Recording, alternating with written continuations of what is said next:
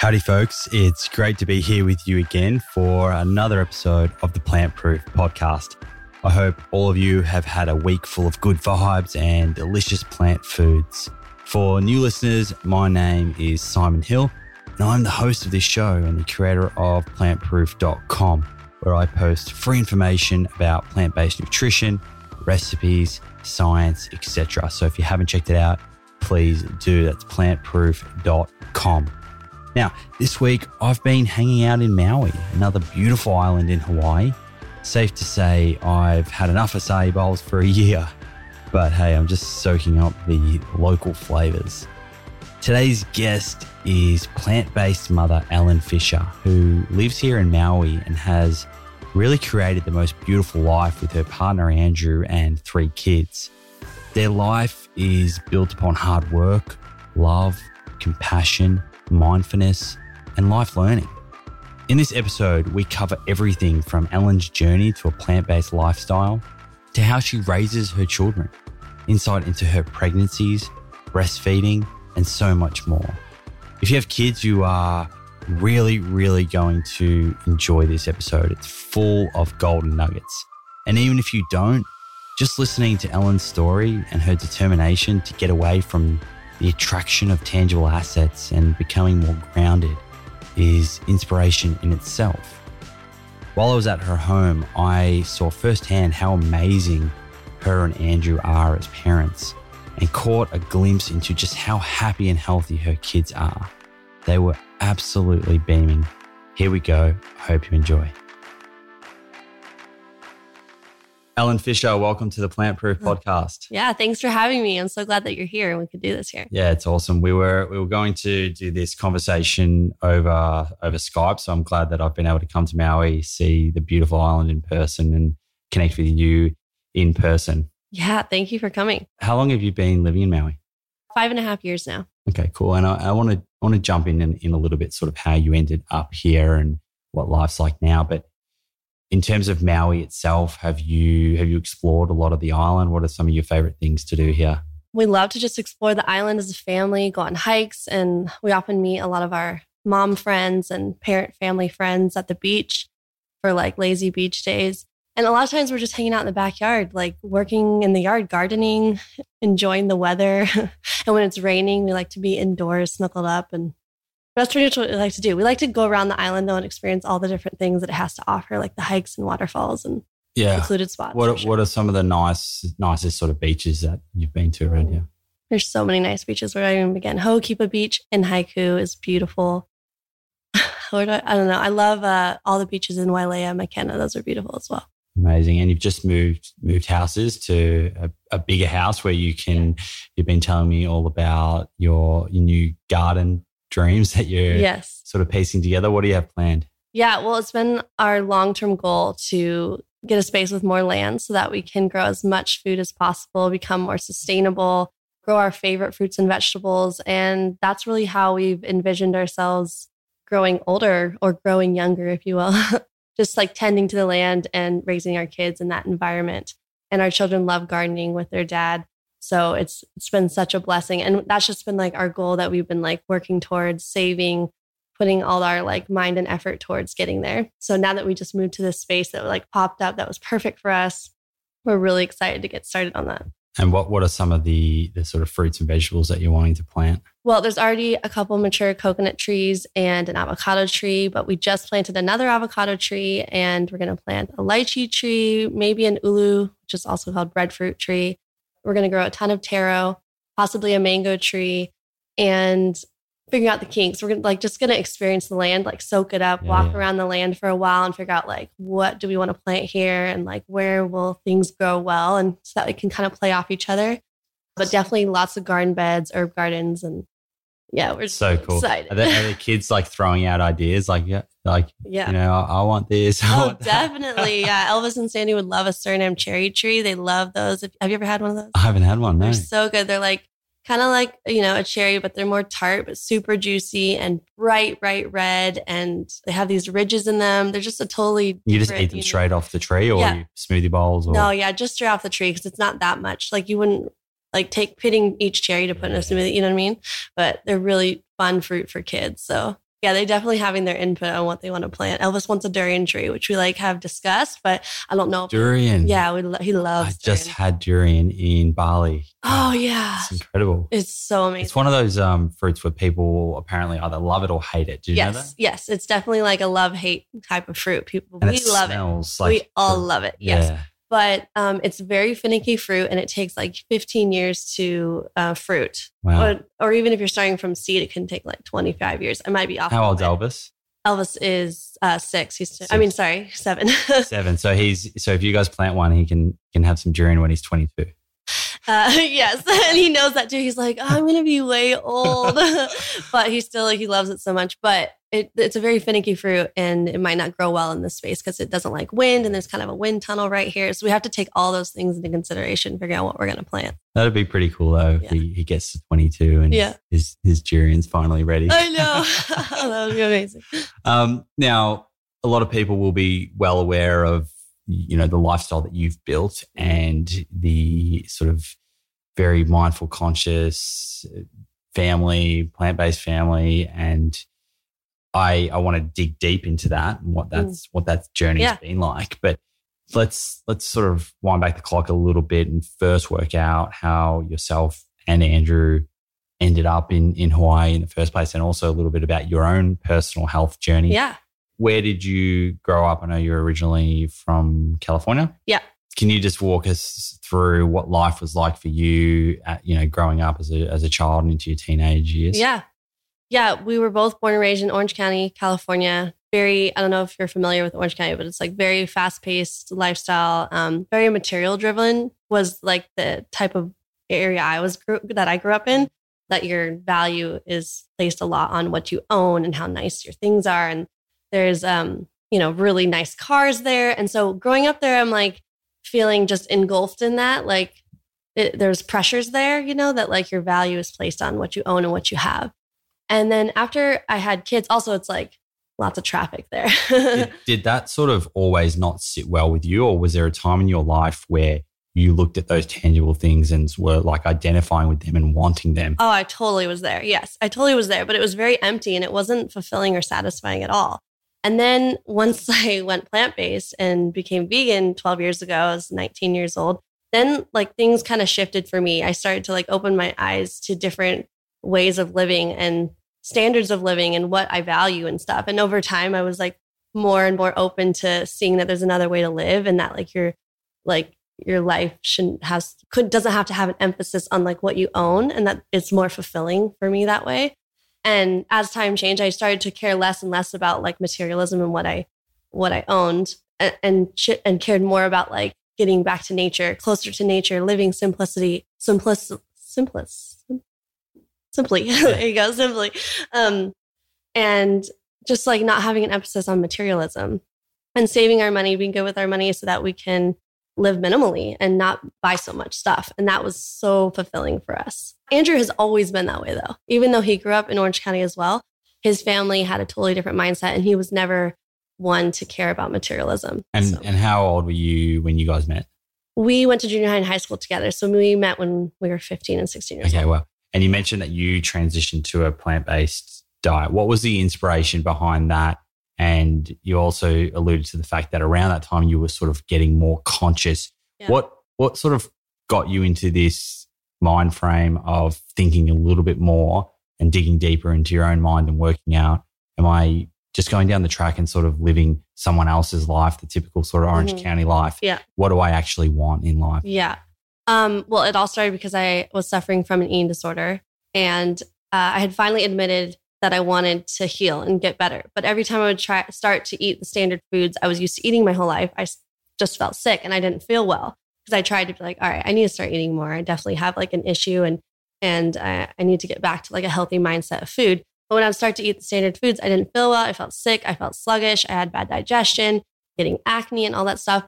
So I just was like trying to figure out what to do. And someone mentioned to me, oh, you should look into like the raw food diet, a vegan diet, because it might make you feel better. And then you'll enjoy eating food again because you'll feel good on it. So I immediately, I was so intrigued by that. Immediately went to the store, bought three raw food books, read them practically overnight, went vegan overnight. And it was literally like my mind shift, my mindset had shifted almost overnight dramatically to where I no longer wanted to eat to be like unhealthily skinny. I wanted to eat to have be healthy for a healthy body inside and out and have a healthy mind about it. And I, it was amazing. It was such an amazing journey for me. And Andrew and I had already been dating for a few years. So when I like came up to him and I'm like, babe, we're going vegan. He's like, what are you talking about? That is ridiculous. He's like, all right, I mean, do whatever you want to do, go for it, but don't ever expect me to go vegan. And, and I mean, we just need to paint the picture. This was 12 years ago. Yeah. So it's a little different now. Like if, if you had to come to Andrew now, Totally. like there's so much more information and this, Yeah. you know, plant based is becoming very Yeah. normal. But back then, like what did, what was his sort of, you know, idea of what veganism yeah, like was? he barely even knew what it was. And I was like the only vegan I knew other than the one person who had mentioned it to me. And really at the time, I want to differentiate. It was really like plant based because I was doing it for as like a diet. It was only, it was a few years later when I had watched the best speech you'll ever hear on YouTube that totally shifted like my mindset. I was like bawling by the This is end of it. incredible. Yes. It's- we've I've spoken about it a few times on on the podcast. Yeah. It's, su- it's such an inspirational speech. Yeah. And it was then that I became like an ethical vegan overnight after that, you know, but before it was like really working on my health and doing it for my own health and I think I think that happens with most people who enter this plant based lifestyle from a health reason. Eventually, you get to a stage where you become more selfless. You start watching all that stuff, and really, it sort of flips itself on the head, and you your inner ethic, ethical vegan comes out. yeah, totally. I it, it opens your heart a little bit more when you're already eating. Yeah, it reinforces what Yeah. you're doing, right? Yeah. And that you're sort of on that right, um, that Yeah. right journey. Yeah, because I think if someone had, you know, actually I, that same person who had mentioned to me to eat a raw food diet at the time, she was an ethical vegan. I thought it was silly. Like at the time, I was like, this girl cares too much about animals type thing. That's where I was because my mindset just wasn't there. It wasn't Yeah. until like a few, ye- few years later when I was already eating vegan for three years that, or however many years, that once I watched Mm. that speech, that it just, my heart was already open to it, you know? Yeah, But anyways, Andrew like thought it was so silly and crazy that I was going to go vegan, but he was like, "That's great for you if you want to do it, cool. But don't ever expect me to go vegan."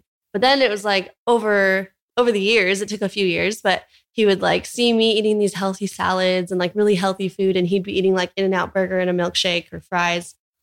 And he'd just feel so sluggish and like, oh, afterwards. Yeah. And I'd be like, yeah, I feel great. I could go work out right now. Like, I could, you know, like he'd see the difference. he wanted that. Yeah. And he's like, yeah, okay, I kind of see why you're doing this type of thing. So then he's like, all right, you can make me a smoothie. Yeah, okay. Maybe I'll make like a vegan meal once a week. And he just kind of started to do it really slowly. That's whereas cool. I was real like overnight. I'm like an all or nothing person. Like anytime I learn about something, I'm like, yeah, I'm all in. Let's do it now. So, w- did you sort of work out based on his personality that that was probably the best way of doing it rather than like sort of pushing him to try and make him do it overnight? Just he was showing interest, just let him do his own thing. Totally. Yeah. Like by me, you know, generally, especially with family and friends, I've found over the years that like trying to push someone into something doesn't really isn't really effective. It's better to just let someone come to it on their own and be the best example you can be. At least that's been my personal experience.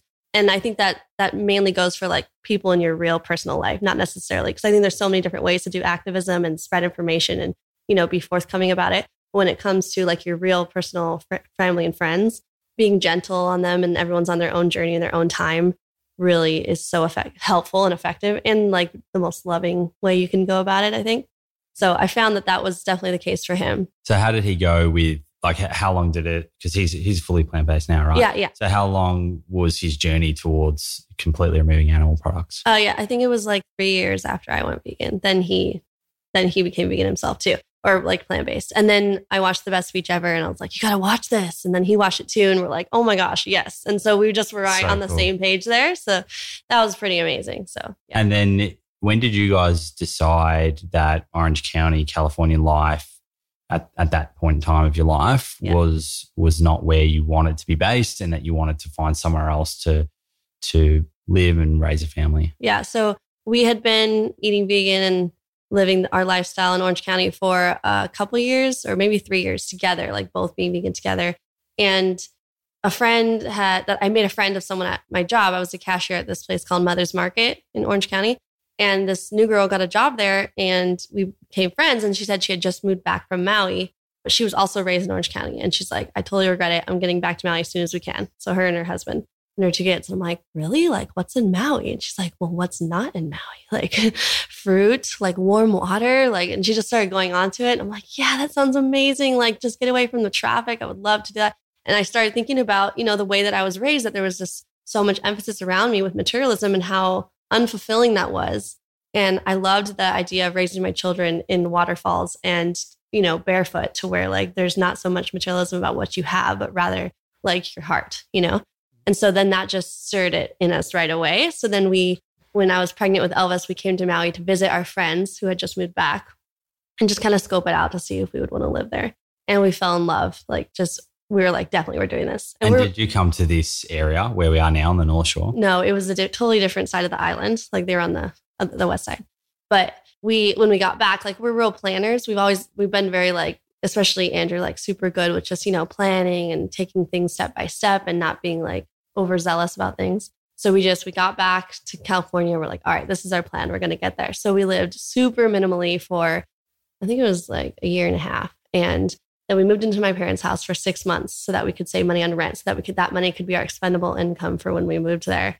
And we were just super, super minimal with how we lived to make sure we wouldn't dip into our savings because we had been saving for years as well for when we made the move. And you know, this isn't even about like, oh, Hawaii is the place. There's so many beautiful places in the world. You know, it's not just Hawaii. And I think sometimes people hear my story and be like, oh, yeah, I want to go to Hawaii. But really, like, there's so many beautiful places. And wherever your heart is drawn to, like, if you, I feel like for me, a good message is like, you know, sticking to your guns and being like minimal with your lifestyle, like working towards your goal, working towards your plan to get what you're looking for can be really helpful. Like some people love the Colorado snowy mountains, you know, some people love Australia. Yeah, exactly. Yeah. It's, it's you do you. Yeah. You know, but you've you've worked hard to to get to that lifestyle yeah. that you were aspiring to. Yeah. And when we first got here too, Andrew was working like 50 hours a week at a grocery store as a grocery buyer and also as, as a zipline tour guide. There's a lot of like jobs in tourism and stuff. And he was working a lot because we really didn't want to dip into our savings. And so we were just making ends meet, like barely spending any money and just got the cheapest rent possible we could possibly find. You know, we were doing that for a while until, you know, what I'm doing now with my business like took off. And now we're just so grateful for all we did to like get to where we are today. Yeah. And when you, when you were here and, and Andrew was re- working really hard, was, was Maui sort of everything that you had thought it was going to be? Like, did, did you ever have points where you were like, oh, maybe we'll move back to California or did it just always feel right? It always felt right for us. Like I never ever wanted to go back. Even though he worked a lot, we still were just like so happy to be outside in the sunshine and to be able to go to the warm water beach and, you know, no more traffic and stuff like that. Like that really was we were just like, this is home for us. We knew it always. Okay. So let's let's talk about a little bit more about your family and pregnancy, mm-hmm. breastfeeding, being a mother, because all of these things are, are so, so important. We were talking before um, this podcast that there are a lot of mothers out there who are either plant based or looking looking to eat more plants. And unfortunately, sometimes they don't get the best experience with sort of traditional medical care. And that's not anyone's fault in particular, but sometimes the information's just not there. Mm-hmm. Um, and, and these mothers can feel, can be left to feel like they're doing something wrong or they're just, you know, they're not 100% confident. So that's why I think this conversation is so, so important because you are living proof of someone that has has the experience in, in these areas and it's great to always share personal experience. Yeah, totally. So going into you mentioned that you were pregnant with Elvis when you came here? Yeah. Yeah. So going into No, sorry, I was pregnant with Elvis when we came to visit Maui, but we didn't move here until Elvis was like a year old. Okay. So you were so you had Elvis in Orange County. Yeah.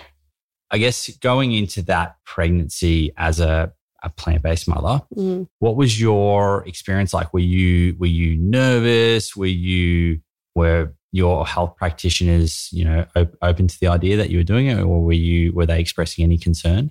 Yeah, well, I didn't seek out traditional medical care. I got a midwife because we had home births. All three of my births were from home births, and my personal experience is that the midwives I've been in contact with tend to be a little like a little bit more open minded to alternative type of lifestyles and stuff. So we found our midwife. She was super supportive of it. And I was really confident in it because I know that I had healed my ailments through eating a vegan diet. And to me, it made the most logical sense to eat a whole foods plant based diet, focus my diet on whole, fresh plant foods. And I didn't even, I, have never actually even read a vegan pregnancy book. like I've never read a, like a nutrition pregnancy book. There's at least back then, there really wasn't that much out there that I knew of. Like I had seen a couple, you know, plant based or raw food moms online type of thing. But other than that, it was really like just my strong intuition and understanding of understanding of nutrition because even though they aren't there weren't that many books talking about vegan pregnancy, I had seen a lot of books about vegan nutrition and through these plant-based doctors and you know nutritional biochemists like T. Colin yeah. And all those things. And of course, if it's healthy for my body when I'm not pregnant, it's healthy for me when I'm growing a baby as well. You know, so that was just like a real strong intuition. And when I had my midwife, she was real supportive of it. So that just felt good too. So I guess leading into your pregnancy and during your pregnancy, what types of foods were you concentrating on and did did the food sort of volume or did anything change while you were pregnant compared to before? Yeah, definitely the volume changes. Like eating eating more than you're used than you ate before you were pregnant is um, vital and super wonderful, of course, for when you're pregnant because you're growing a baby, so you need you need more calories to to grow your baby. So it's pretty much like what I was eating before, but just eating more of it. But also like there's aversions when you're pregnant and stuff. So like I think every one of my pregnancies were like a little different, but real like going with the flow and also like gravitating towards just focusing on fresh fruits and vegetables as well. Like we did a lot of green smoothies and flax flax crackers and stuff with like hummus. I, I ate a lot of flax crackers and hummus when I was pregnant with Elvis. Every pregnancy is a little different, you know? But yeah, and then as well as like supplementing wise, like green powders. I love barley grass juice powder.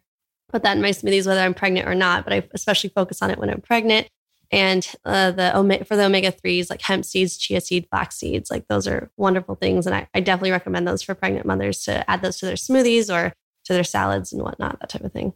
And were you outside of that, were you taking any other supplements like B12 or multivitamins or anything else? Uh, B12. I think I think with my first pregnancy, I took a multivitamin because my midwife had recommended it. And then by the second and third one, I was like, I really felt like barley grass juice powder and Hawaiian spirulina was like sufficient for me. So that's all I took for the for the other two, but definitely B12 for all three pregnancies. And we take B12 even when we're not pregnant, and the kids take it as well. Kids take it. Okay. Yeah. How do what what sort of format is that that they take? Is that like a dropper or is it a spray or? Yeah, I get the um, vegan safe global healing B12 tincture. You can get it on Amazon and just a couple drops. And they take that daily or? Yeah, I give it to them in the morning.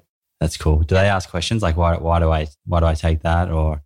Yeah, we just tell them it's B12. It's you know it's good for them, and we explain like what B12 is and how we're supposed to be making it in our own bodies. It's supposed to be in the soil and stuff, but it's not really in the soil as much in plant foods as much because the soil is we've depleted it as a human species. So we take it as like a, a sh- insurance type of thing. And, and, how old are your kids now? Uh, Elvis is six, turning seven six, next turning month. Seven, that's yeah. why I was like, wait, is he six or seven? Yeah. He's been talking about his birthday like every day. So he's turning seven next month, yeah. and Sandy is three, and then Scout is seven months. Okay. So Scout's a little young, but the other two are probably asking questions and whatnot. It's pretty cool that they, you're teaching about these things yeah. so, so young, right? Totally. Yeah. I think it's so important. I feel like food sustainability and like learning about where your food comes from and how to grow your own food is like so important. It should be an education. It should be in standard education. I really do think it should be. Now, I want to ask you a few sort of, I guess, deeper questions around pregnancy and birth. Did you did you have natural births? Was it like cesarean or normal?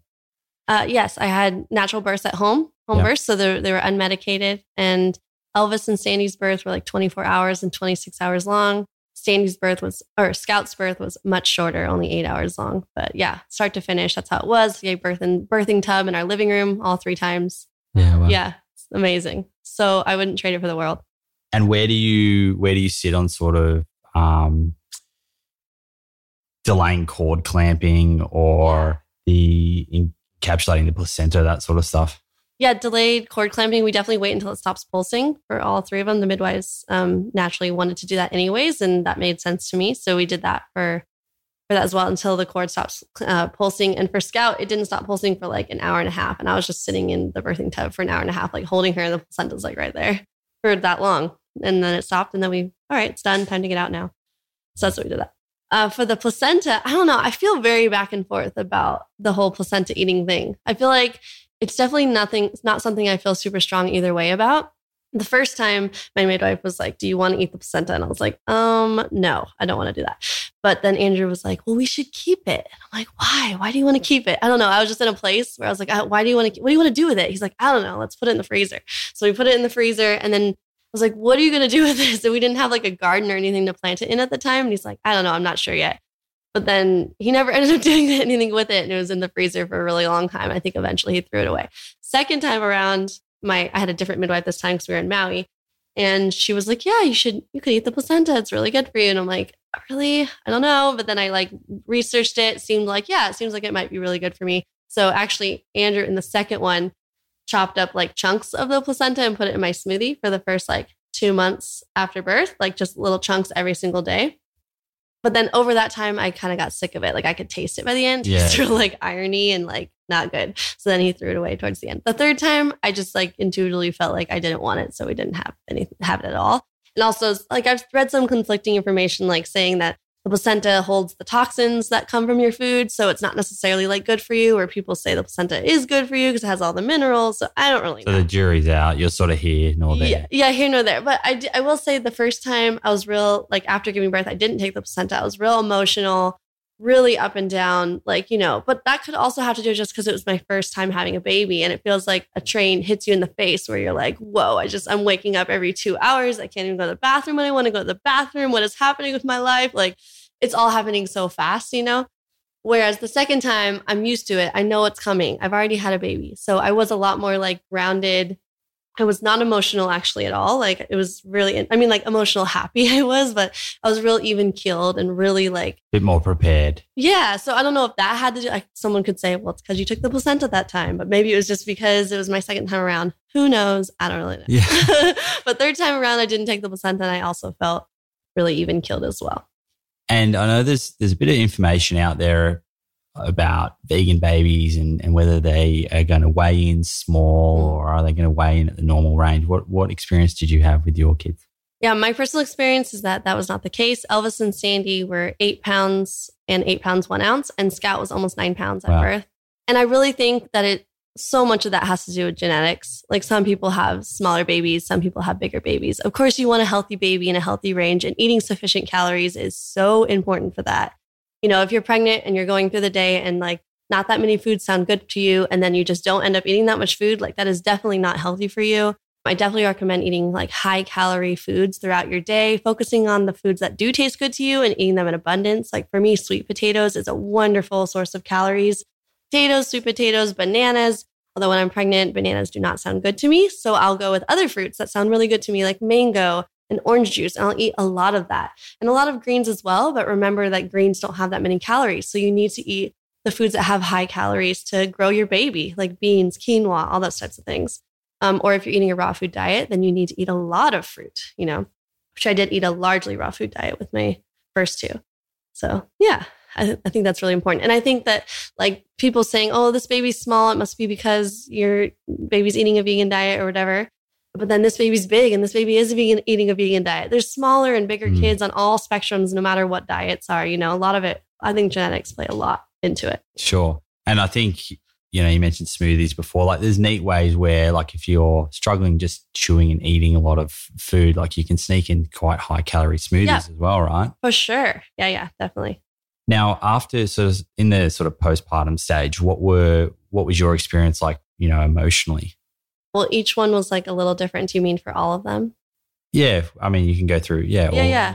I think especially Elvis was so it was really hard with the first one. Like it, no matter how many pe- people told me like it's gonna be hard, I just I was in this like list out like I'm pregnant with my baby. I cannot wait to meet my baby, and just kind of not really thinking about how hard it would actually be. But it was really really hard for us. You know, like we're used to getting a full night's sleep every night, and then suddenly your baby's waking up every. You have a baby now, and your baby's waking up every couple hours, and then you're trying to figure out breastfeeding, and emotionally it was really draining. Did you feel like a mother straight away, or was it? Did it take take like a few weeks or a month to go? Yep, I'm I'm now a mother. Yeah, no, I definitely felt like a mother right away. Like as soon as the ba- my baby was like put onto my chest, it was like a miracle. Like feeling like holding my baby for the first time was like nothing else. It was like the most euphoric moment of my life, and like we were just so blissed out on that. Um, but that but when it all settles in, it is very hard, especially if you don't have support. So I always recommend to get as much support as you can and to like not be afraid to ask for help, you know, because it is hard in the beginning when you're trying to figure out breastfeeding for the first time and just being woken up a lot at night. And, you know, there it was like I was the first one to have a baby out of my friends. And so I went out, went to like a, a it was like a Christmas party and I had Elvis, who was like a month old and he was crying. And my friends are like, why is he crying? And I'm like, I don't know. I'm trying to figure it out, you know, because it's like your first time. But second and third time around, it just feels so, for me, it felt just so easy, such an easier transition, you know, because you understood what you're getting. You'd be a lot more confident, right? Yeah. And I guess like I felt really confident as a mother, but it just felt so overwhelming. Like, to where before, and that, like I never really thought about it when you would sit down and eat a meal to yourself. I never really appreciated or what's the word like really understood how awesome that was to be able to eat a meal like in peace. And then after having a baby, it's like you're in the middle of a meal and then your baby needs you, or depending on how old your baby is, your baby is reaching for the food or your baby's crying for you and you just laid her down for sleep or whatever. Mm-hmm. And then you begin to appreciate how wonderful it is to be able to eat a meal in peace. And mm-hmm. because mm. now well, having kids, you they, don't really as much. Your priority, right? Yeah, yeah, totally. And what was your your personal recovery like, physical recovery mm-hmm. like after your pregnancies? Well, the first one I, I, tore a little bit. So my midwife gave me a couple stitches. So that actually took me six full weeks to heal to where I was like uncomfortable sitting down. But the second and third time was totally different because I had a different, well, actually, my first midwife, she did tell me when I was pushing, like, slow down, don't push out so hard. But I just wanted to get that baby out because I was like, I'm over this. Then 26 hours, get this baby out of me. But when it came to Sandy and Scout's birth, I was in Hawaii. I had a different midwife, and I told her I really didn't want to tear. Like before I gave birth, I'm like, I really don't want to tear because it was so annoying to like feel uncomfortable sitting down, and I wanted to heal from it quicker. I mean, I could walk around and it was fine, but it did hurt. It, it was uncomfortable. So she's like, I know. She's like, my midwife that was in Maui is like this really old woman. She's been practicing midwifery for like 30 years. She was even like a midwife in Somalia helping women give birth for like a decade. Wow. She's amazing. And she's like, Oh, yeah, I know exactly how to help you so that you don't tear. She's like, This is what you're going to do. And she told me how to breathe in a certain way to where your body naturally, like, because you're, it's like an urge. I don't mean to get graphic, but like when you're giving birth, it's like the urge to go poop. Like you just, it's, you know, you just go and you have to go when, you know, when you go and then you're going to go. And when it comes to giving birth, your body like involuntarily is like, this baby is coming out. And you like naturally have these urges to push, especially if you're not on any medication you're like, wow, I have to push right now. And it's like an involuntary type of push. But the harder that you push, the quicker your baby comes out. And then the skin is is more likely to tear because it's supposed to go really, really slowly. And if it goes really slow, then you're not going to tear. You're much less likely to tear. Whereas what I've seen in hospitals, I haven't personally experienced, but talking to women, so many doctors actually don't tell them this information and tell them to like push as hard as they can. And then they end up having tears all the way up to their to their anus and then they have to have these huge huge stitches you know?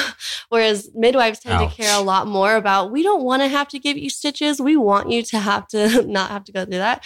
That's just my been my experience through talking with people. But my yeah my midwife basically was like you need to like breathe up when you're when you're pushed. When you have to push you breathe like that. And it sounded really weird and she was explaining that but when it came time to it i was about to push and, and she's like okay start breathing that way. And i'm like i don't care i don't care. She's like ellen you're gonna care. Just trust me. Because when you're in the moment, you know, you've been, I've been in such intense pain for 24 hours. I'm like, I don't care right now. Just get this baby out of me. But she like reminded me, you're gonna care. Like, please let me help you so that you don't tear. So she like coached me how to breathe. And Sandy ended up coming out in less time. It only took 20 minutes, not 40 minutes. Yet I didn't tear at all because I breathed in the way that she told me. And within two days, I was feeling completely back to normal. But that being said, and same with Scout too, like I had no stitching, no tears for either of them. And I felt totally back to normal, no pain at all, no pain when you're peeing, none of that. But that being said, like it's really easy for women to feel like you're supposed to be superwoman and like, oh, I can walk around now. I'm perfect. I can just keep walking and it's great. But really, you're supposed to be resting as much as you can for the first six weeks. You're supposed to be letting everyone do everything for you. And I feel like there's not enough emphasis on that. And I think that's really, really important to let let your partner, advice. let your mom, let everybody bring you meals. Like nobody should be relax coming, a little bit. Relax, uh, like completely. Like yeah. don't even get up. Like unless it's for your baby or if you're gonna go pee, like to go to the bathroom. Everyone should be doing everything for you. And my midwives have also said like don't let anybody into your house in those first like four to six weeks unless they're bringing you food or they're doing your laundry. Like your baby is for you. This is for you and your partner if you have a partner for your time with the baby. This is not for them. You know, they're supposed to be taking care of you. It's, it sounds like it's incredibly important if you're having a natural birth to make sure that you're you're finding a midwife that you really connect with who can coach you through this. Yeah, definitely. And I really recommend like doing your research to get an educated midwife. Don't just pick anyone up on the street who says they're a midwife. Like, of course, you need like a licensed midwife. This is what I rec- definitely recommend. Someone who's licensed. I personally like the the CPM midwife, certified professional midwives, but some people really like the the nurse midwives as well. So I think that's really important. You know, for safety wise, you want to have someone who's really well educated and experienced. And you mentioned in that first six weeks of recovery postpartum how important it is that you are relaxing. Mm-hmm. Did you place any particular emphasis on the foods that you were eating and, re- and nourishing your body? Oh, yeah. Especially like breastfeeding gives you so much hunger. Like you're so much hungrier when you're breastfeeding in those first weeks than you are when you're pregnant. It's amazing how different it is. Like you're like a bottomless pit. You could just keep eating and eating and eating, and you should just let your partner or your spouse or your friend or your sister keep making you food over and over and over again. so I would eat large, large volumes of smoothies, lots and lots of banana smoothies and with greens in it, lots of nourishing foods. And then my husband would make me big salads and tons of potatoes and whatever, whatever your friends are bringing you, like plant-based foods, I eat in large volumes. So you mentioned breastfeeding. Let's yeah. jump into that. It's yeah. very important. It's a very interesting topic. And I know that you have a lot to say about mm-hmm. it. What, in general, what was your experience like breastfeeding your children? Uh, the first one was really hard. I felt like it was so much harder than I thought it would be. I thought it would just be this really easy, natural thing, but it really is a learned thing. And you need, for most people, need coaching and help and help and education and resources and support. So I wrote this really long blog post. Maybe you can link it yeah, sure. It'll be in the show. Yeah, notes. on your site. Yeah, the a tip for successful breastfeeding blog post. I spent so many hours on this blog post, and I wrote every single tip down that I've learned over the years that has really helped me to become successful to breastfeed all three of my children. And yeah, I, so many people have told me that it like helped them a lot to where they thought they weren't going to be able to breastfeed, or they got to a place where they thought they were going to have to stop, and then they learned some things on that blog post that helped them see, oh, things weren't actually what they thought it was. This is what I could do to help me get mm. my milk supply up and all that type of thing. So, so, so with Elvis, you just alluded to the fact that it was difficult at the start. How did you work through that? What did you do to to like get good supply and mm-hmm. um, yeah, just navigate your way through that. Well, I naturally, the thing is, most women have ample supply. Like if you're, especially if you're given, had a natural birth to where, and to where you're close with your baby, your body will start producing milk within the first few days because you have colostrum in the beginning and then your milk supply will come in. And most, and most of the time it should be an overabundant supply because your body is trying to learn and regulate how much does my body need to make. It's a supply and demand relationship. So as much as your baby sucks, is how much your body will learn to make and learns how much to make. So but for me, what I did was I hired a lactation consultant. I had my that came to my house for a couple days, and I called my midwife anytime I had a question. For me, it was about the latching part that was hard. Elvis had a harder time latching, and I was like, "How do I get him to latch and breastfeed right? I have the milk, but like, how, what am I doing?" So it was really hard to figure that out. But the, the lactation consultant really helped with that. And the other aspect was that I didn't have anything, any other priorities because everyone else was taking care of me. I was able to focus on that and figure out how to breastfeed. Whereas if I was really busy and didn't have the support, didn't have anyone making me food, I'd have to spend my energy on that. And I didn't have people bringing me large glasses of water all the time, then maybe my milk supply wouldn't be as good because you're not able to focus on that and you're not getting enough water to make the milk and all that type of thing. So, yeah, that's pretty much what happened. But the second and third one, they latched really easily. And some babies just have a harder time latching than others. So, partly it as well. And you just mentioned that you were sort of able to relax and mm-hmm. and not be too stressed out. So you're sort of suggesting that stress plays a role. In- stress plays a huge role, absolutely. Because if you're really stressed and clamped up in your body, your body is going to have a harder time letting down the milk. And one time I remember in the middle of the night, Elvis was just like a week old or something, and I called my midwife and I was like, I don't understand. This is so hard. Like he's been trying to breastfeed for like two hours and I'm sore on my bottom because I was still healing and I'm like so uncomfortable and I'm like crying and I'm like, nothing's coming out, but like my breasts are really full. What do I do? And she's like, Ellen, take a deep breath. Like go wake up Andrew, give Elvis to Andrew right now. Go take a shower, sit, go pee, go do something that you need to do and just relax for a moment, get centered and come back and try again like your milk will come down. You need to have confidence in yourself, have confidence in yourself and not stress out about it. And as soon as I did that, like That that's what happened. like I relaxed and everything started working. You know, I had a letdown. He started latching better, and it was just so much better because your baby can sense your energy as well. So if you're really stressed out about that, that's gonna make it harder to have a relaxing breastfeeding experience. Did you ever, or have you ever expressed as well? Uh huh. Yeah. Back when I had Elvis, I was still working as a waitress at a restaurant. So when Elvis was three months old, I went back to work part time, about 20 hours a week. So what I did was I started pumping my milk once a day in the mornings, every single morning when he was about, I think it was like a month old. I don't know. It was a long time ago, but I think that's what I was doing. So by the time that it was three, he was three months old and I had to go back to work, I already had a full freezer full of milk. So every single day morning I pumped and I have in that blog post a whole section on pumping tips where it says exactly how to get as much milk out as you can so that so that you have ample Okay, that's cool. Was that something the midwife had recommended? I don't remember. Maybe. I think so probably. Yeah. And the milk, it just stays fresh having it in the in the freezer. you have it in the freezer. freezer. Yeah, Yeah. it lasts a few months at least. And you just date each one so you know which one to take first. So I had a full freezer of milk. Every morning I pumped out like six to eight ounces of milk. And so by that time, your body learns to make an extra six ounces, six to eight ounces of milk. And that's what I did with the second and third babies is I still did that anyways, even though I didn't go back to work. I donated all that milk. Is that because I taught my my body to produce extra milk than I needed, more than I needed. And so I donated it to other mothers in need. And I, I'm such a huge advocate for that to help so that we can all like help each other in like the parent community for those who need milk. But what I did basically is I had the freezer full of milk and then I would go to work. And as a waitress, we didn't really have any break time. There really wasn't a way for me to like pump like at work because you're like waitressing for a full four to six hours. So I would go into the bathroom and just hand express a little bit to relieve like any kind of like fullness in there. But if you had a longer a longer shift like that was longer than six hours by California law, you were supposed to have a 30 minute break. And also by California law, I don't know if you know this, but you're supposed to have every single workplace is supposed to have have a separate room for breastfeeding, like for pumping. It's like by law. But as a restaurant, they didn't have that. They were supposed to, but they didn't. But the man, I told the managers like I have to pump. Like this is, I'm demanding it because this is really important for me. I need to be pumping so that my breasts keep making enough milk for my baby. So they ended up giving me that their office like in the middle of the shift. It was totally embarrassing, but it was worth it to me because there was like cameras in the office, but I would just turn away from it, like so that the office like they couldn't see anything, and then they had to get the keys from all the managers to make sure no one come in when I was pumping. But for me, it was worth it because I, whatever is your priority, you will make work. You know what I mean? So you you would pump while you're at work and then put that into the freezer at work and take it home. Yep. Mm hmm And just in terms of you were talking about the supply and the demand, Yeah. right?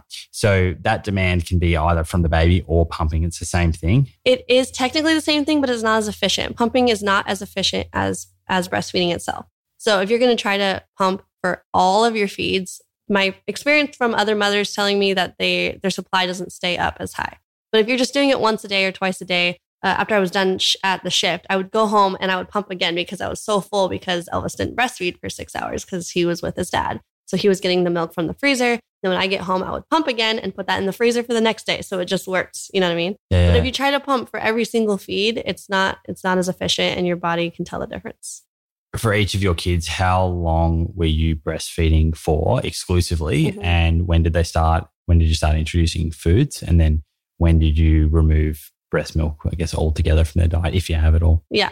So I started ba- all of them on solid foods at like around seven or eight months old, but really just a few bites here and there. It's real just natural because they don't have that many teeth yet. And a lot of people will make purees and stuff like that, but I feel like it's, it makes more sense to do like a baby led weaning type of thing where you let them play with the food. Because really, when they're reaching for foods at six to eight months, a lot of times babies, sure, they do want to eat food, but a lot of times it's just for play and learning and they want to see what it feels like. What does it taste like? It's not like because they're naturally trying to eat a ton of solid food. So we give, we'll do like little bits of sliced avocado at that age to try to like touch a little bit. They can have little sips of our smoothie or Whatever we're mushy, eating. soft stuff. yeah, soft stuff that they can play with, or even like a cucumber, but be right there to like watch and make sure they're not getting huge chunks in their mouth and that type of thing. But they didn't really start, none of my babies actually really cared to eat a lot of solid food until about 13 or 14 months. So Elvis and Sandy, Scout's not there yet, but 13 It's- or 14 it seems months old. quite common, right? Like I know that they say, they, I think they say that you can start introducing solid food from around six months, right? But well, from- sometimes they even uh, say four, four, four to six months, right? Yeah. But it seems like every mother that I speak to is like, my kid just was not interested. Exactly. And you know, I think a lot of times, you know, that the, it's really misinformation. Like And then mothers get scared too, like, oh no, my baby is not eating that much solid Yeah, food. why is He's nine wrong? months old. What's wrong with him? He just wants breast milk. That is totally normal. It is totally normal for your baby to just want breast milk for well over a year, even. Some babies even longer than that, you know. And it's like the best source of nutrition that they can have. It is right? absolutely. And when you really think about it, they don't have that much teeth. So before blenders were invented, you know, like what, what were babies really eating? They're just having breast milk until they're able to actually chew things. So that's just something to keep in mind. Don't worry about it. Just like relax about it. As long as your baby is getting plenty of calories from breast milk, then they're getting all the nutrition that they need, especially if you're eating a really healthy diet and supplementing with B12 for yourself. It goes to your breast milk. And then just at 13 or 14 months old, they started to actually be able to chew more things and want to eat. Then they would be excited to eat foods and eat more than just like a little nibble here and there. And then Elvis stopped breastfeeding. He kind of naturally weaned himself at like 26 months or 27 months old. Sandy is still having a little bit of breast milk. He's three. He's over three now. So he's, yeah, almost three and a half. But he really only has breast milk maybe a few times a week. He's like kind of weaning himself now at this point. And Sa- uh, Scout is just full time breastfeeding. And for for mothers that are that are listening who may be having issues with their own supply, or maybe they're maybe they're pregnant now and they're thinking about breastfeeding. Yeah. If someone has an issue with the supply, what's sort of the I guess the troubleshooting steps that you recommend for mothers to ensure that their child is getting adequate nutrition? Yeah. Oh, adequate nutrition or adequate breast milk are you talking about? Breast milk. Yeah, breast milk. Yeah. Well, like in the blog post, I talk about all those tips, but something that's really important is like lowering your stress, eating enough calories. That is so, so important. A lot of times I'll talk to a mother who feels like they're not making enough milk. And I'm like, how many calories are you eating? And then when they really sit down to think about it, they're like, oh, I'm not eating enough. Or how much water are you drinking? Drinking a lot of water, getting support to where you can relax with your baby. And also, there's so many troubleshooting examples as they age. So let's say in the first few months, you're like, okay, I've established a supply. I feel confident in it. You know, I'm getting enough, I'm getting enough milk because the mass majority of mothers, if given the right support and education and eating enough calories and drinking enough water, should be totally fine to be making ample amounts of milk, plenty of milk. It's supply and demand relationship. You, like I said before. So your body wants to make enough. And there's a reason why when you first give birth, a few days after that, your body makes an oversupply because your body is like, I know how to make a lot, right? Like if you had twins, have, have I had twins or not? Okay, there's only this much sucking, so I don't need to make as much. You get what I'm saying? So, but a lot of times, sometimes they'll be like, oh, my eight month old baby is refusing breast milk. She doesn't want any more milk. And now my milk supply is going away. Maybe my baby wants to wean that's a lot of like misinformation where someone thinks that's what's happening when really that's not what's happening. And I talk about that in the blog post as well about how basically around six to eight months, sometimes it could be even at four months of age, babies start to get really, especially, I think it's more like four months because Scout has already gone through that. They get really distracted by the things around them because they can start to see things more. They can start to see and hear and understand things more. So then they want breast milk, but then they hear their brother screaming and they're like, what? Turn around. They want breast milk and then they hear a loud noise or they see something exciting and then they don't Yeah. want to breastfeed. So it's not because they actually don't want breast milk and their body's refusing your boob. It's because they need to be taken into a really quiet, really dark place and then they'll eat just fine. Yeah, they're like they're like, hang on, there's there's more to this world than yeah, just, yeah, than just, the boob. yeah, yeah, exactly. So you just really have to take care to find the time to be alone in a dark, quiet space. They should be just fine breastfeeding more and then Great everything's tip. back to normal. Yeah. And I guess further to that, if if if someone's continuing to, to have problem after problem, they're Mhm. not getting the supply. Yep. What are your tips? Is it to go and see other practitioners? Where do you sit on things like donor milk? Yeah, I definitely am a huge advocate for donor milk. That's one of the reasons, actually, the main reason why I donate my breast milk and I talk about it online because I want other mothers who are able to breastfeed and are in good situations and feel inspired to do so to, you know, create extra supply so that they can donate it to other mothers in need. And a lot of times, the mothers that I end up donating to are women who are in this a tricky spot or they're going back to work or they're finding it hard to figure out how to pump enough milk and they're like, oh, I feel like I'm not to have enough. So I'm able to give them milk and then I'm like, I give them the tips. And then a week later, they're like, oh, thank you for those tips. Now I'm pumping enough. So it's like just that education of being able to help each other. I gave her some milk. She learned she was able to like use that in the time while she's trying to figure out how to pump enough milk for when she goes back to work. Or another situation when I was breastfeeding Sandy, a mother that I that I gave milk to, I gave her over a thousand ounces of milk because she got in a situation where she thought her baby wasn't getting enough milk. So she started doing the bottle so she could see how much milk he got. So then she started pumping and then giving him the bottle. And over a month or so, he wouldn't, or a couple months, he wouldn't take the breast anymore because the bottle is comes out faster. So then she got in a sticky situation where she had to just pump and she wasn't making enough through pumping because pumping isn't as efficient as breastfeeding. So that was the situation she she was in and I was able to give her a lot of milk for the first year of his life. And then the second baby was around, she understood what to do next time and then didn't have that problem. So a lot of it has to do with just education and support. And then the other times where, like, if a woman has severe mastitis and has to get surgery, that would be an example where a woman definitely needs donor milk because she's unable to breastfeed on one side. So you're able to, we're able to help a mother in that way. So if you're in a situation where you're not making enough milk, you're feeling like you really need some donor milk or whatever situation that you're in, let's say you find yourself in a situation where you're not breastfeeding anymore, but you want to give your baby breast milk, or you're wondering what's the best alternative. Breast milk from another mother is definitely the best alternative to your own breast milk. So you can go to humanmilkforhumanbabies.com or go to the Facebook location nearest you of Human Milk for Human Babies. And then you can connect with other mothers in your location to where you can get donor milk from.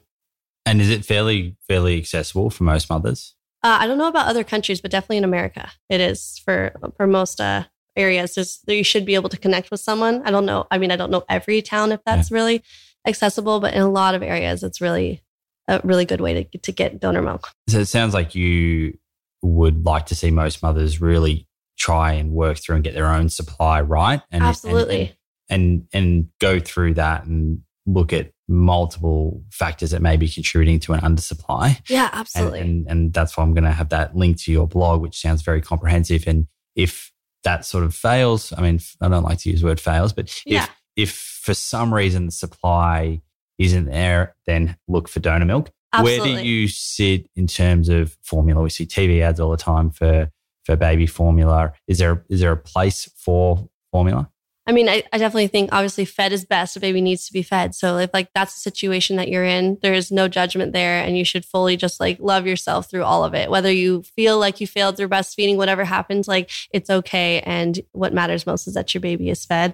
But I definitely like for me, when people say, what do you recommend if a baby, if a mother cannot breastfeed? Breast milk from another mother is absolutely the best. So that's something that I would like to see grow more so that it becomes an easier, you know, option for and becomes more available so that that can be the second thing that you go to if you can't breastfeed. Because currently i don't think there's enough breast milk being made extra to donate that sh- that can take care of everyone's needs for women who are not or for families who are not breastfeeding you know? So i would like us to get to that way so that it can be a really easily accessible thing so that we're all support each other in like a parent community. So you, you just don't think there's enough women donating at the moment? Definitely not. Mm-hmm. Yeah. There's definitely not Okay, I'd like to just jump a little bit across to your kids and their nutrition. We've just spoken yeah. about their sort of introduction to solid foods and, mm. and how that was different times. And you started feeding them things like avocado and sort of softer things and smoothies. How did that journey look like from there until where they are now? What what did you sort of slowly introduce fresh fruits and vegetables is like are my definitely go to for the first few years of life, of course, as like a staple in their diet because you can't go wrong with fresh organic fruits and vegetables. And also, like your children's palates are forming, especially in those first few years of life. So, a lot of times, you know, parents might find that their child doesn't want to eat just plain fruits and vegetables, you know, quote unquote plain, because it's really just what your taste buds are used to. So if a child is used to processed crackers with a lot of salt and a lot of flavorings on it, or fr- like uh, chips and that type of things, or things with a lot of different additives to it, you know, the packaged kid foods that we see everywhere nowadays. It has so much flavor, unnatural amounts of flavor that we don't find in nature. That of course that their taste buds aren't going to enjoy simple tastes of fresh fruits and vegetables. It's hard to compete. Right. If you're if you're used to these packaged processed foods that have so many flavors and additives to it.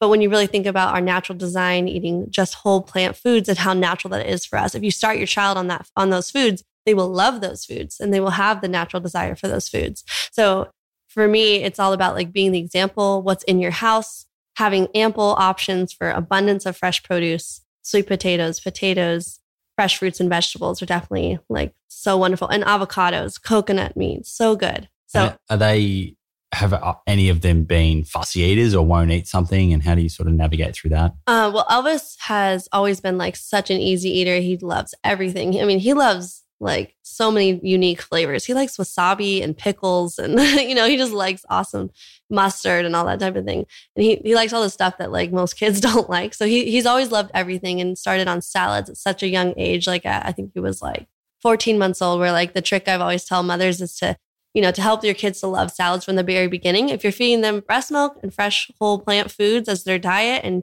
you know, not feeding them processed packaged foods. They will love those foods from the beginning. But of course, some children are pickier than others. Elvis was not picky. So I started on chopping the lettuces really, really tiny and adding it to guacamole. So it almost was like guacamole with super confetti sized pieces of lettuce. And he would just eat that up, like, you know, loving it. And then as he gets older, adding a little bit more lettuce, a little bit more lettuce. And then they love the way that that tastes. And, and before you know it, they're eating a big salad as they get older, you know? Sandy was a little bit pickier. I could tell from the beginning, you know, he might be like, mm, I don't know if I want to try that or try that. But then he would see Elvis eating salads and he would see Elvis eating all those healthy foods. And he would be around us that we only ate really healthy foods. So over time, he'd Good be like, example. all right, I'll eat this, you know? so now he loves salads and he loves lettuce boats that we like add guacamole inside lettuce and top it with hemp seeds. And and they love that. Or veggie dippers. We do like bell peppers and carrots to dip to dip in hummuses, homemade hummuses or guacamole. And then they love their green smoothies. And a lot of it has to do with like for picky eaters, you let them help you in the kitchen. Children love to help. They want to be big like us. They want to be just like us. How do I be big and do big people things? So let them help in the kitchen, give them empowerment to where they feel like they can help choose what goes in their smoothie. And then they, before you know it, they're getting excited to put the spirulina in their Mhm. smoothie. And my kids like lick the sp- spirulina off the spoon, which like I wouldn't do, but they like that. and then they love their green smoothies because they helped make it themselves. Children are so much more likely to enjoy fruits and vegetables that they get to help make it and prepare it. What What are some of the, I guess, more calorie dense meals? I know there would be some some mothers or parents listening that have perhaps gone and seen their doctor, and the doctor's like, you know, one of the things with a vegan diet is, Yeah. And when you're not eating these meats and animal products, which are very calorie dense, Yeah. that you know the baby might not be eating enough calories and might not be growing big enough. Yeah. What What are some of their really calorie dense meals that you would make? Yeah, calories are so important. And also, all these foods that I'm talking about, like children zero to three years old, I recommend like having breast milk along with that. So they're getting like the ample healthy fats and calories with that. But healthy, cal- like healthy staples for high calorie dense foods, sweet potatoes are such good ones, and squashes and potatoes, beans as well, quinoa. Those are those are wonderful foods for young children that are high calorie and dense. I mean, I think I honestly think that like potatoes and sweet potatoes are the healthiest cooked food. Like, what's the healthiest whole plant food that's cooked? And like squashes. Yeah, so focusing on those and coconut meat, the fats, like lots of avocado. Children, most children love avocado, like a good one. I mean, every once in a while I hear of a kid who Mm. doesn't like avocado, and I'm like, has he really had a good avocado? And you can even Probably make not. like, you know, really yummy, delicious desserts with avocado. Totally. it's so like versatile. puddings, like Yeah. vanilla puddings and stuff. Kids yeah. would love that. Yeah. And you know, everyone is in different locations. So not everyone is going to have access to like really good avocados. You know, for us, like we have amazing avocados here in Hawaii. And then there's like two months out of the year where the avocados are not very good and they're kind of watery. And my kids are like, what? I do not want that. Like they're like avocado connoisseurs, you know. That must be a sad month. I know it is. I'm like, what? so Well, the mangoes aren't in season right now, are they? no, they're not. Well, actually, they are kind. we have a couple. They're kind of Okay. going out of season right now. Yeah. But yeah, I mean, sweet tropical fruits as well, like bananas. Um, bananas are available all across the world, like no matter what climate you're in. So adding bananas to your smoothies is a great way to get calories in. And then you can add higher fat items into their smoothies to get those calories, Mm. like hemp seeds, and especially the uh, the omega three Exactly. By the time you blend in some hemp seeds, avocado, and banana, Yeah. that's that's a high calorie. Yeah, smoothie. totally, totally. Yeah, or almond butter, walnut butter, that type of thing as well, or just walnuts even. And lots of sweet potatoes. Give them like large portions so that they see their plate and they're like, "Oh, I have all this I get to eat," and display it really pretty in pretty formats. You know, it gets kids excited to eat their food. And just giving them the space so that they can have quiet time to eat, and then they'll focus on it better, as opposed to like a lot of distra- distractions.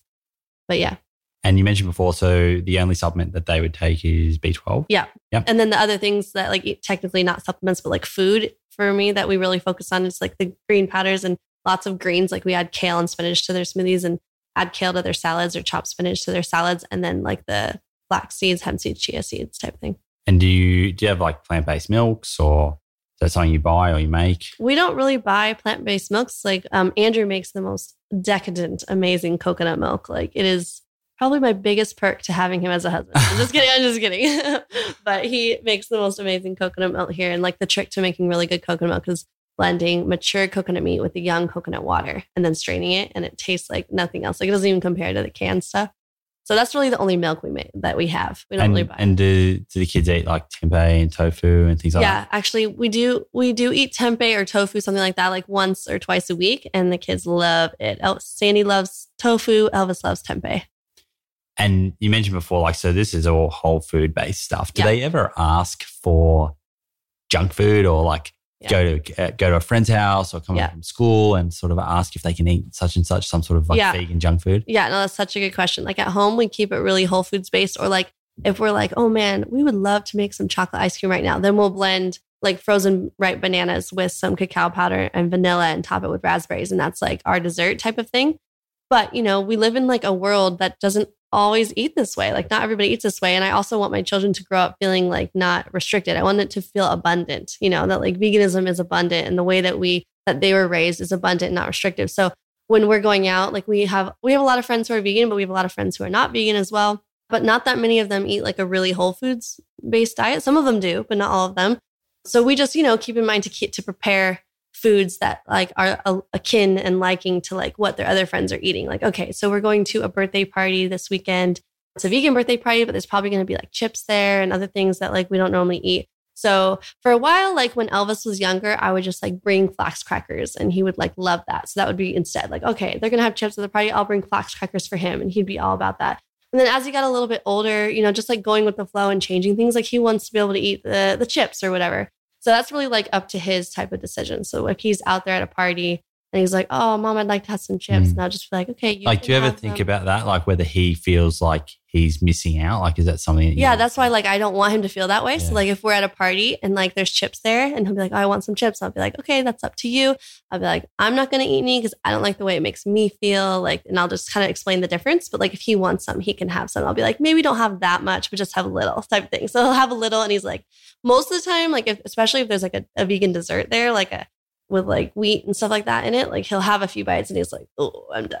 you know, like he doesn't end up wanting that Yeah. much of it because he's so used to eating whole foods. And then sometimes he'll have like, you know, okay, a bunch of vegan party food at like a party and he'll have it and he's like, yes, it's so fun. And then later he's like, I don't feel as good this way. And it's pretty amazing that like at this age, he can tell a difference. He's already identifying. it. Yeah, like like because when I was a kid, like I was never really taught the difference. Like you might not feel as well eating this. I mean, sure, you know they'll say don't eat a whole bucket of mm-hmm. Halloween candy or you won't feel good. But for the most part, like I wasn't really taught like these foods are healthier, these ones aren't as healthy. And so since he like knows that, I feel like he's just able to make more educated decisions. And so a lot of times he'll just say, you know, I don't really want that, and he'll just choose not to have it, and he'll just choose the veggies and and that type of Mm. thing. And Sandy kind of goes along with what Elvis wants to do.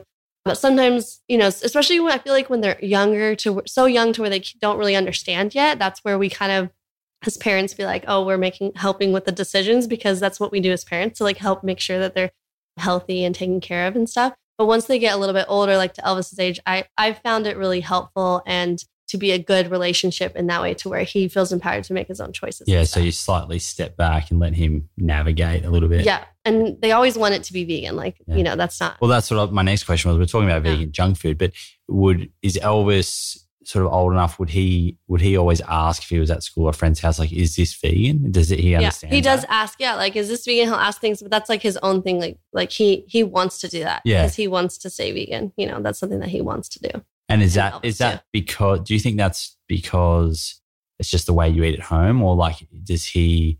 Do you think he identifies with what veganism is yet? Yeah, I do think he does, but I really try not to be like all about like you know labels as Yeah. kids, that type of thing. Like oh, we're vegan. They're not. Like we definitely don't want that at all. But we simply just kind of educate what vegan is and like. This is what mom and dad choose. Like, we're vegan because we love animals and we don't want to harm them. It's good for the planet and we feel healthier. We like tell them like how we feel and stuff. And there's these awesome like kid books where, by uh, Ruby Roth. Have you ever heard of them? I have. Yeah, Yeah. there's the um, a that's lot why of we mothers don't. talk about these. Yeah, that that's why we don't eat animals. Vegan is love, and the ABCs of being kind. And they're really great tool to like show them like where their food where food comes from. and kids are kind of born with that, so I feel like they just get it right. Like, oh, that totally. compassion. I really think we are all born vegan. Like we all are born with that compassion to not want to harm animals. It isn't until we're taught at actually kind of a young age that like some animals are for petting, like dogs and cats. Mm. Be nice to the dog, be gentle to the kitty. Don't pull on the kitty's tail, but you know, the cows and the pigs and the chickens and the fish, we slice their throats and we eat them. Like they Mm. don't say it in that graphic of term, yeah. but that's really what it's, it is. It's I was in Byron Bay recently, and I won't name the place, but there's a there's a place there, and there's it's a it's a big cafe. Mhm. To the side of it is like a an animal sanctuary. Yeah. and there's like pigs and birds and everything, Yeah. and there's tons of kids getting photos and whatnot. Yeah. And then in the cafe, they're serving bacon, Exactly. and it's like I was sitting there, and I was like, there is just such a huge disconnect Yep. here right now Mhm. between what's happening over here and, and and what kids feel about animals and what's being served up on our plate to adults. Absolutely. Absolutely. Especially like children. Most children don't even have a clue where their food comes from. Like, of course, there's children who grew up, who do grow up on places like farms or they grow up hunting and all that type of thing. But that is still uh, something that they're taught at a very young age that this is like, I talked to my mom. My mom grew up on a farm in Indiana. And she's like, oh, yeah, well, I grew up around it all the time. I grew up around, you know, milking the cows and, and, you know, we killed the pigs and all that type of thing. And I'm like, well, how did that make you feel? And she's like, well, that was just the way it was. It didn't bother me. And I'm like, well, how did you feel like initially, like when you were younger, like young? She's like, yeah, actually, like I loved the pigs and I would love them. And then they would take them into the room and slaughter them. And I was like so sad by it. But then over time, I just got used to it. So that just shows how much that it was like, even like from the beginning, she loved the pigs. They were her friends. And then she was like told at such a young age that no, these are animals, these animals are only here for our food. And so then she had to, it was like a conditioning, you know? Mm. And so, so many children, you can ask like seven and eight year olds. I've done this many times. They're like, hey, do you know like what you're eating? And they're like, yeah, bacon. And I'm like, do you know what animal bacon comes from? And they're like, no. And I'm like, maybe have a guess.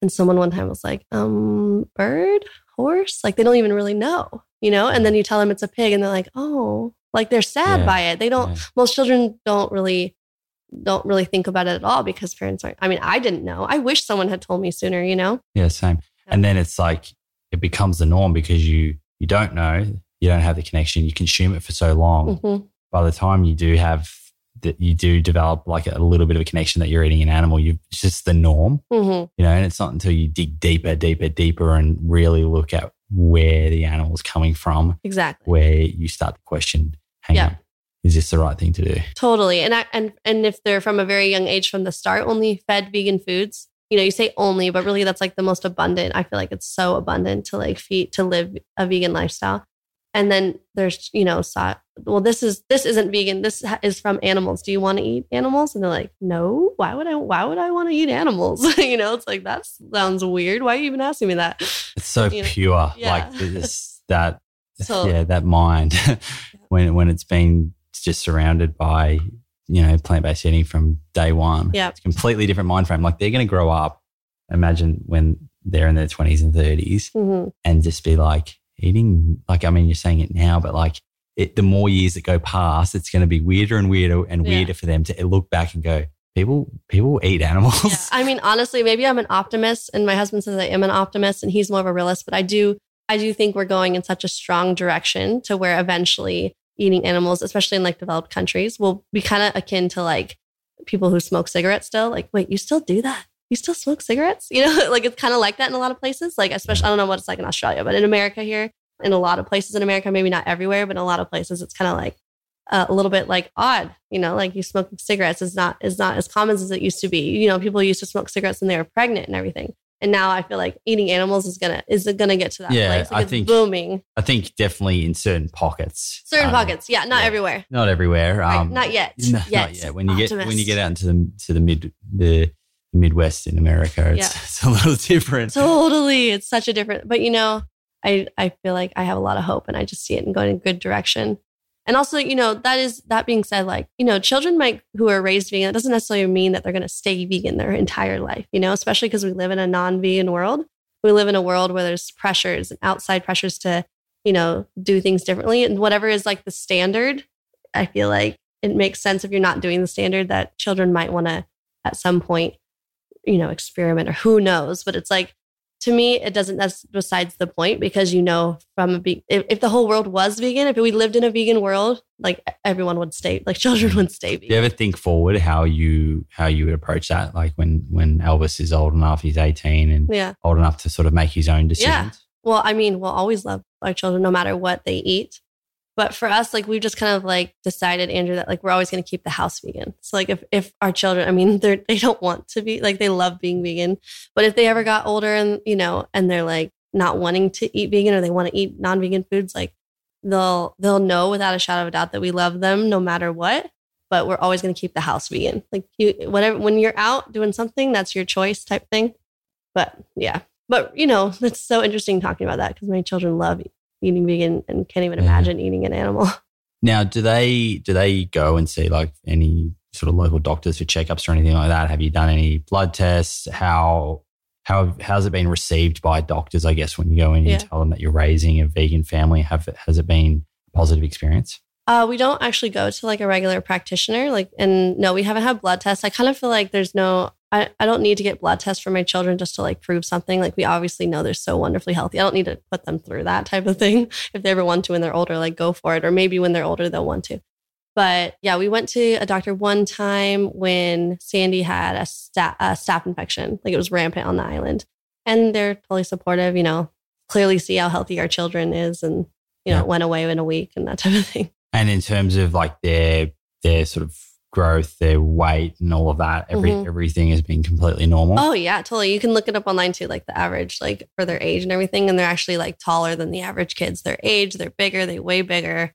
But part of that is me and Andrew are bigger too, you know. So like if you ha- if you have a smaller family, if you and your partner are smaller, your children might be a little bit smaller, and that's okay. Like every we're all in different sizes, but what matters the most is like are they healthy from the inside out? How are they feeling? Are they vibrant? Do they have energy? Are they growing? You know, like that's so important. And eating sufficient calories and a whole wide variety of whole plant foods is like so key. Did they have similar sort of growth spurts? Did you notice like Yeah. all three of them? Yeah, I mean, well, Scout is still so tiny, but Sandy and Elvis definitely. I mean, Elvis is shooting up. He's so tall. And I imagine him being like, he's probably going to be really tall, like at some point, because Andrew was six foot three by the time he was 13 years old. Wow.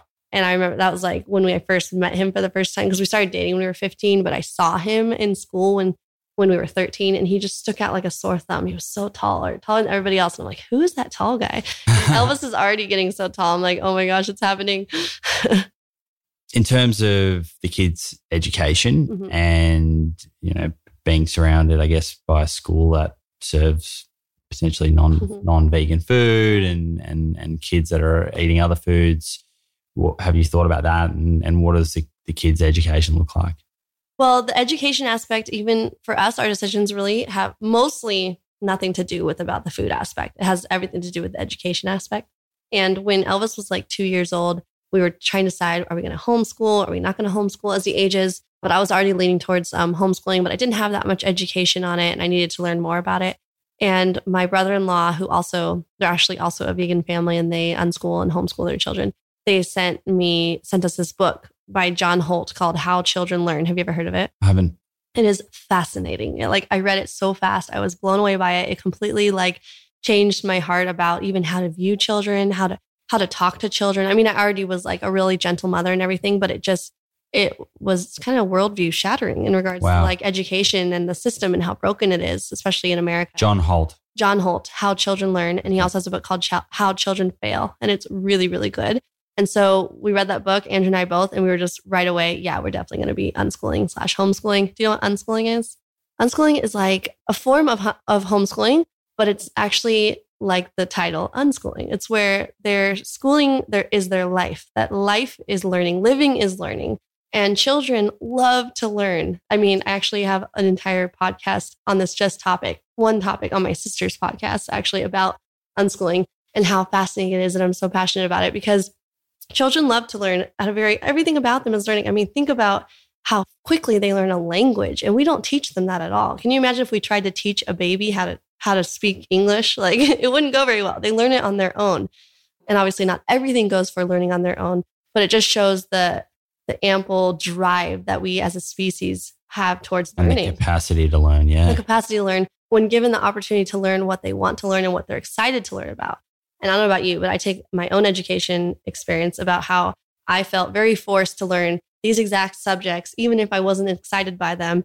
And you pretty much only retain the Mm. information just to take the test and then you forget about it. I mean, how much do you So really even remember from high school? yeah, it's so structured and Yeah. it's so everyone will do the same thing. Yeah, exactly. And it's a really um, school, the edu- current education system in America, at least, is really like how to get a job, not how to like have a good life. And how to be conscious, mindful. Yeah, exactly. Yeah. And, And and, of be- course- and live a life where you feel fulfilled, like Fulfilled. these bigger things. Yeah, and to do what you're passionate about and what you're excited about, because whatever you're excited about, you will learn it so much better. If you sat down to try to teach me about aerospace engineering, which I don't have interest in, I will have a very hard time mm. retaining that information. But if you're going to sit down and teach me things about stuff I'm passionate about, I'll retain it so much faster and quicker, and I'll actually absorb it and keep it forever.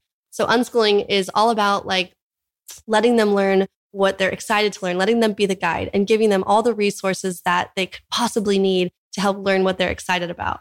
So, So, so Elvis is nearly seven, and he's obviously, I mean, he's got some tutoring this afternoon, right? Uh, yes, Yeah, there's like some subjects where we're like, okay, something he's interested in, and like I feel like I'm not very good at teaching it, whereas I'm better at uh, like other things. So really, unschooling is like there's all these different degrees in regards to like how you're going to unschool. We kind of do like a middle ground where we do some structured homeschooling and some unschooling, but for the most part, whatever he's excited to learn about, that's where we go.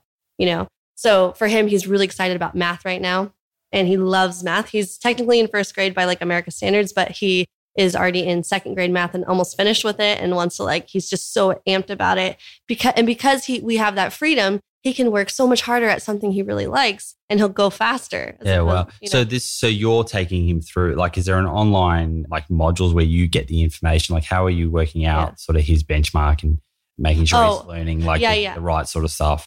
right yeah like in regards to like oh what grade is he in we don't really do an online type of thing a couple of my friends actually do these like awesome online courses for them and they like that structure a little bit more we do more like just like free type of learning. But when it comes to math there's these awesome like math workbooks that you can order online and he's really into star wars right now. So we found these like star wars math books and now he's on like second grade star wars math and he'll like do it over and over and then we'll see like what does that entail and keep doing extra exercises for that. So he like really absorbs the information really well because he'll be like wake up in the morning mom i want to do my math book. Let's do it. And so because he wants to do it i'm not like hey kids sit down. It's time to do math. You know we don't do that very often. For the most part it's what he's excited about.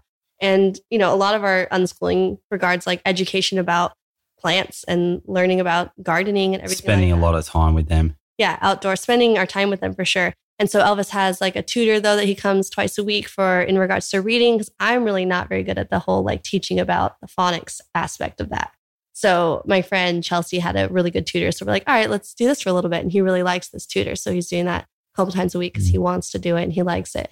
There's also this really good quote that talks about how like children will learn far more in just a few hours of talking with an adult about something that the adult is passionate about. Like whatever they're passionate about, they will learn so much more than like a week of school. Wow. Like something like just sitting and thinking about that. I've had so many experiences where Elvis and Sandy are talking to someone like my dad is like super into composting right now. So he was over, they were over with my dad when we were visiting California.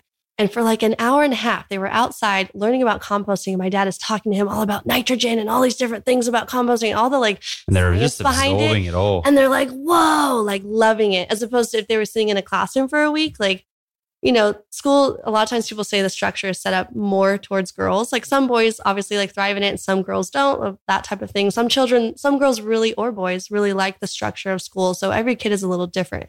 But I can just know that, like, for us at this point, at this stage, at this age, Elvis in school, like, it's just not the same as what he has now, what he's able to do. And also, we have a homeschool group that we meet up once a week on all together and we rotate teaching a lesson, whatever our kid is interested in. So if it's my turn, okay, Elvis, what do you want to learn? We're going to teach it at homeschool group. It's our turn to teach. That's So cool. Then we teach a lesson. So that's sort of brings a bit of a social aspect so that they can Mm-hmm. have some friends. Cause I guess that's one of the things of homeschooling. They're not around as many kids their age.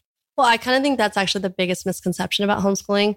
Because really, like most, that's like the first thing people ask, like, "Oh, you're homeschooling. Is your kid not very social? Like, make sure they're getting enough social activity." That's like their their whole thing, the hang up type thing. But really, like, if you're just like a normal person outside in the world, you have friends. Your children have friends. You go out and about and you do things. And we meet up with our friends multiple times a week. They see friends probably like five days a week. It's not just the once a week that we do the homeschooling thing. That's just our one like structured thing a week for homeschooling. But Elvis has always been like the most outgoing child since the get go. When he was two years old, we'd go into the grocery store and he knew every cashier by name and be waving them and all of them and having full on conversations with them. So, really, you're taking, as long as you're not keeping yourself hidden in a box, you know what I mean, Yeah. and isolated, then yeah, you're like, you're, you're still going to get plenty of social interaction. And then, even, sorry, I'm kind of going on a tangent, but even take the aspect of going to the grocery store with your kid giving them the empowerment to help learn how to pay for it. They're learning about money and math, and they're making conversations with the cashier and with the other Real, employees. real life scenarios. real life scenarios, and they're learning math and engagement and learning in all different ways just from that. It's incredible. I like yeah. it.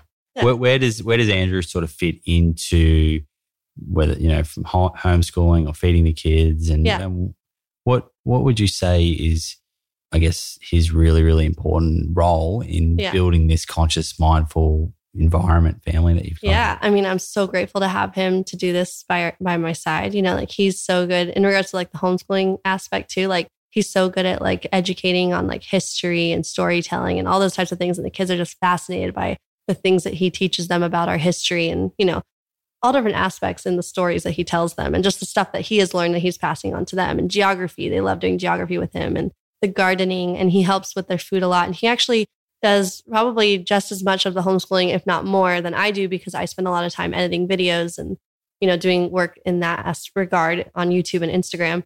So I'll spend time at work and he'll be outside with the boys or doing gardening, or he'll be making food with them, or he'll be homeschooling with them. So he does so much of it, and he's like such. He's like our rock, our support, and I'm so grateful for him. Sounds like it's pretty non-stop around here. The kids are always up to Yeah, something. I know we're like trying to finish this podcast before they get home at one, and then it's gonna be like, woohoo, crazy time. Okay, so getting towards the end of this episode, and we could talk for hours about Yeah, schooling and parenting. Mhm. You're you're just a wealth of information. But some extra questions that I've got that I know that mums, parents, dads uh, will be interested in. Where do you sit in terms of gadgets and iPads and TV Mm. and all of that? And do, like, I guess it is a part of modern life now. Yeah. Do, your kids use them? Is there a certain amount of time that they use them? What do you, what do you think about that? We don't have any iPads. Like I, I just personally for our family, I found it really helpful to not have iPads to where they could just like zone out holding something really close to their face and like not see the world around them type of thing. We do have a TV. We watch movies together. I feel like for us, the healthy balance is like making it a family time type thing. We're like, oh, we're going to watch a movie together now. You know, like let's watch something together and have like a family experience like that, as opposed to like, oh, pop in front of the TV so I can like, you know, not be bothered and do something else. That does happen sometimes. I am not perfect. Sometimes it's like, okay, watch a cartoon for a minute, you know, type thing. Um, I need to go, you know, put Scout down for a nap or something like that. But I feel like for us, a big priority is being really selective with wholesome shows and something that's educational and helpful. So, like, Daniel the Tiger is a great TV show. Have you ever heard of it? And I like, you don't haven't. kids, right? So I you're like, have what is kids, this? But, but I I'm very excited to have kids. So this conversation, Oh, that's is- so cool. This conversation is like I'm just I'm just soaking it all up. Yeah, that's so cool. Oh, that's lovely. Yeah, but um, for us, like, there's a couple shows like Octonauts and Daniel the Tiger where they're really educational, and Magic School Bus. I'm sure you've heard of Magic School Bus. I've heard of it. Yeah. Yeah. So Magic School Bus is all about like there's science. That's all huge, right? It's huge, yeah. And there's so much to learn, and it's really educational, and it's like helpful. You know, it's not just going to be like a pointless type of show that isn't engaging or you know. They're not just sitting there like zombies. They're Yeah. actually soaking something up. Yeah, and we pretty much, you know, we don't we don't have TV on all the time. It's really like, you know, once every couple days you can watch a show. If they're like, Mom, can we watch something? And they'll watch Yeah. something for like 40 minutes to an hour or something. But that's pretty much it. Do they like any sports or like a physical activity? Yeah, Elvis is like a hardcore baseball fan. Largely because his dad is a big baseball fan. There's actually a Dodger playoff game today, so they're Okay, going to be watching that this afternoon. but yeah, so they're they're really into baseball and they love basketball and pretty much all outdoor act- type of activities. And you, you just mentioned Scout, and I've, I've just been thinking. Do you use dummies? Like have the have the kids use dummies? What's a dummy? Like Yeah, a like a- pacifier? Yeah, like a pacifier. Oh, In yeah. Australia we call them dummies. Oh, dummies. No, no, we've, I've never used a pacifier. I've, we've actually never used one. I've never felt inclined to, or just intuitively, I haven't, I haven't used one at all. Also, not to mention about the sports thing, Elvis is on a baseball team, and so every year he gets on, he goes to his baseball team and he wears his like special baseball pants and cleats, and like he loves his hat, and that's like an awesome like activity he gets to do every year. That He loves, and Sandy's excited to do that next year as well. Sandy. Sandy sounds like he really looks up to his older brother. He does. Aw, I'm excited for you to meet them. Sandy Yeah. is like such a free spirit. We'll see him soon He's so for wonderful. lunch. What are we having for lunch? I'm gonna make a big salad with lots of veggies and lots of avocado. We have this like wonderful Kahaluu avocado, which is like the creamiest, most decadent avocado you'll ever have, and bake some potatoes and put that on top with like salsa and sauerkraut. That sound good? That Seeds? sounds absolutely amazing. okay. Good. And I'm I'm pretty hungry. the this is this is a question more for me, but also um, you know I've got a few friends with young kids. Where do you sit on the the sort of self soothing, self self settling versus I guess attachment parenting and oh, having, Oh, yeah. having the baby in the bed? Like what's worked for you? Yeah. Attachment parenting is so natural to me. Like, I think something really key and pivotal at thinking about like raising your children is that children are people now, like they're not people later. So they have feelings and emotions. And by us treating them the way that we would want to be treated is the most like logical in my sense because and also also considering about how children have only been on this planet for such a short period of time their brain has so much developing to do. So to not be unreasonable with how they should be acting you know sometimes people will say oh well you got to get you got to stamp out their humanity. I feel like so many parents like like ideally in the way that like our society has set things is like you need to stamp out their humanity like stamp it out. Don't let them have tantrums. Don't let them scream. Don't let them do this. Don't stand for it type of thing but when you take into account that children are people now, and if I was upset, if I was like upset about something, the last thing I'd want for Andrew to do is to yell at me and tell me to like go sit in a corner, right? Like if I'm upset, I need a hug, you know? Like it's Yeah. and it's not me trying to Find out. Like it's okay. What's yeah, like it's I'm not it's not me trying to manipulate him. People think that children are manipulators, but but really like children are just like li- like people now that have big emotions and their brain is still developing and they need us to be their supporters to where they feel so comfortable with us. And so, you know, we have healthy boundaries. This is not I think a lot of people think that like gentle parenting or attachment parenting is like passive parenting, but there's a big difference between passive parenting So where do you draw that line? yeah, like passive parenting would be like you're at the store and okay, I'll give you a really good example here. So like you're at the at the toy store, you're at Target or something, and like your kid sees a toy and they're like, "Mommy, I want that toy." Sorry, bud, we're not going to buy that toy today. Like we we spent too much already. Like you don't need another toy. You have so many toys at home. So a three year old might go, "I really want that toy," and start screaming and, and start throwing a fit at the at the store, right? So our, a lot of times, like we're kind of like taught to be like, oh no, they're not allowed to have that tantrum. And then we start screaming back at them. Or you'll be like, we're, you know, have a consequence or a punishment for that. Like, if you don't stop screaming now, I'm going to take away all your toys and throw it in the trash. Like, that's kind of like a standard kind of impulse a lot of people have, maybe because of the way they were raised, you know, through past like broken relationships growing up. And then, then there's like the attachment parenting where you're like, okay, I'm going to give my child a hug and be like, I'm really sorry you're feeling that way. I'm sorry that you want that toy right now. We can't get it, but we can't get that toy. I'm sorry you're feeling sad about it. You're feeling sad about that, huh? You really want it. Maybe next time, if you save up your money, you can come and get it, or we can discuss it later when we get home, but we're not going to buy that today. And then they're still sad and mad, but you give them a hug and you let them have their feelings. But people a lot of times don't associate the difference because passive parenting would be like, oh, they're crying, just give them the toy.